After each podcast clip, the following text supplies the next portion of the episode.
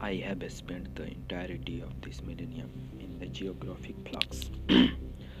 Over a 23 year period, I lived in nine cities in eight countries on three continents this year, each watershed of sorts. It marks the point at which I have spent more years living outside of India than in, in, in it. Given my peripatetic vocabilities, I had only a few anchors, a gold filigree brooch that belonged to my grandmother, my email address, and my Indian passport. My relationship with this with said passport is akin to a love marriage based on impractical affection. It is about romantic emotion rather than bald fact. It pays no heed to the tortured realities of visa application and routine humiliation at the hand of immigration officials in bad mood. It erects barrier, both corporeal and metaphorical, between me and my husband and children, who are all Spanish citizens. I recently made a trip to India after a two-year-long COVID-associated gap. My home city of Delhi wasn't greatly altered. The air smelled like smelled like smoke and traffic was as horn happy as ever. The cost did look more expensive and the price at restaurant made eating out in Madrid, where I currently live, feel like a bargain. The public space were dirtier, the private space more opulent, but the greatest difference that I noticed since my last visit was in the certainty that my passport seems to have acquired in conversation with friends. Was I still Indian? I was asked incessantly. When I answered in the affirmative, the universal response was, Don't be stupid. These printed friends tended to divide into two groups, both of which had been staunchly stay in India's list if for every different region. In group 1 were the uber wealthy. These belonged to imperialist families who lived in vast inherited properties. From them, abroad was desirable as a place for shopping and holidays, but India was where life was to be lived, attended to by a full battalion of domestic servants. Abroad was where people had to cook their own dinners abroad they were anonymous. If they proclaimed, Don't you know who I am? the answer would be no.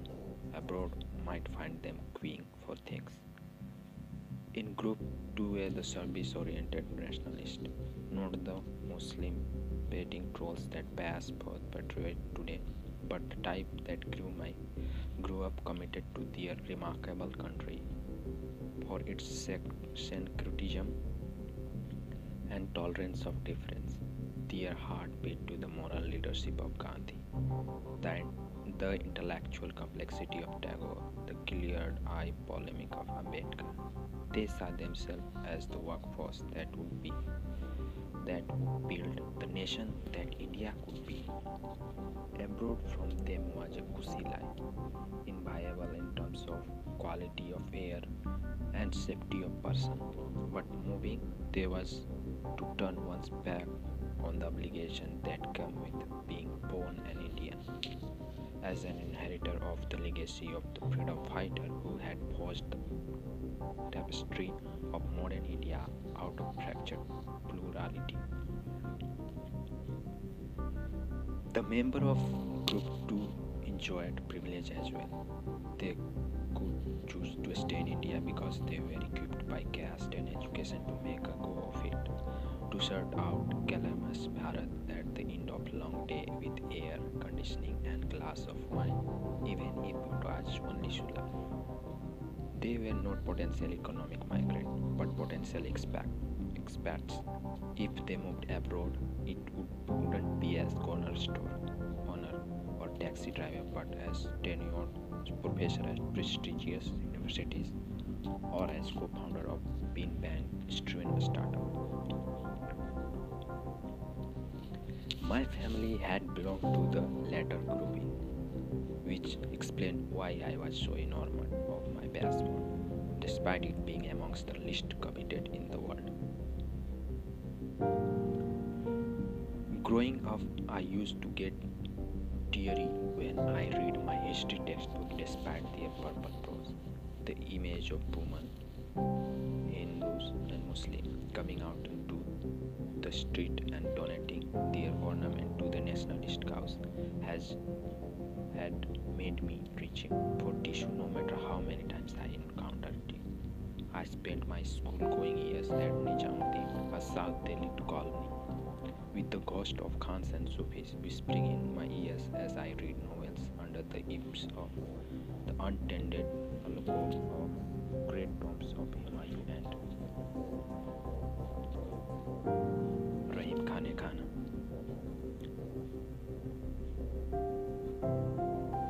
As an adult, I wrote a book, whole book arguing that the European Union should look to India as a model to follow given how it was political project that had rejected the homogenizing tyranny of the nation state and instead chosen to celebrate difference and aggregation. Imagine then my sadness when on this trip to India almost everyone I spoke to was busy making jet plan for of some variety.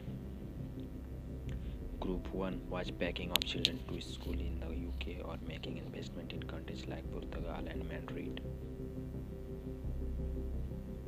where they could, in a sense, buy a passport. I realized during Delta, said one friend, no matter how much money you have, you are set in this country.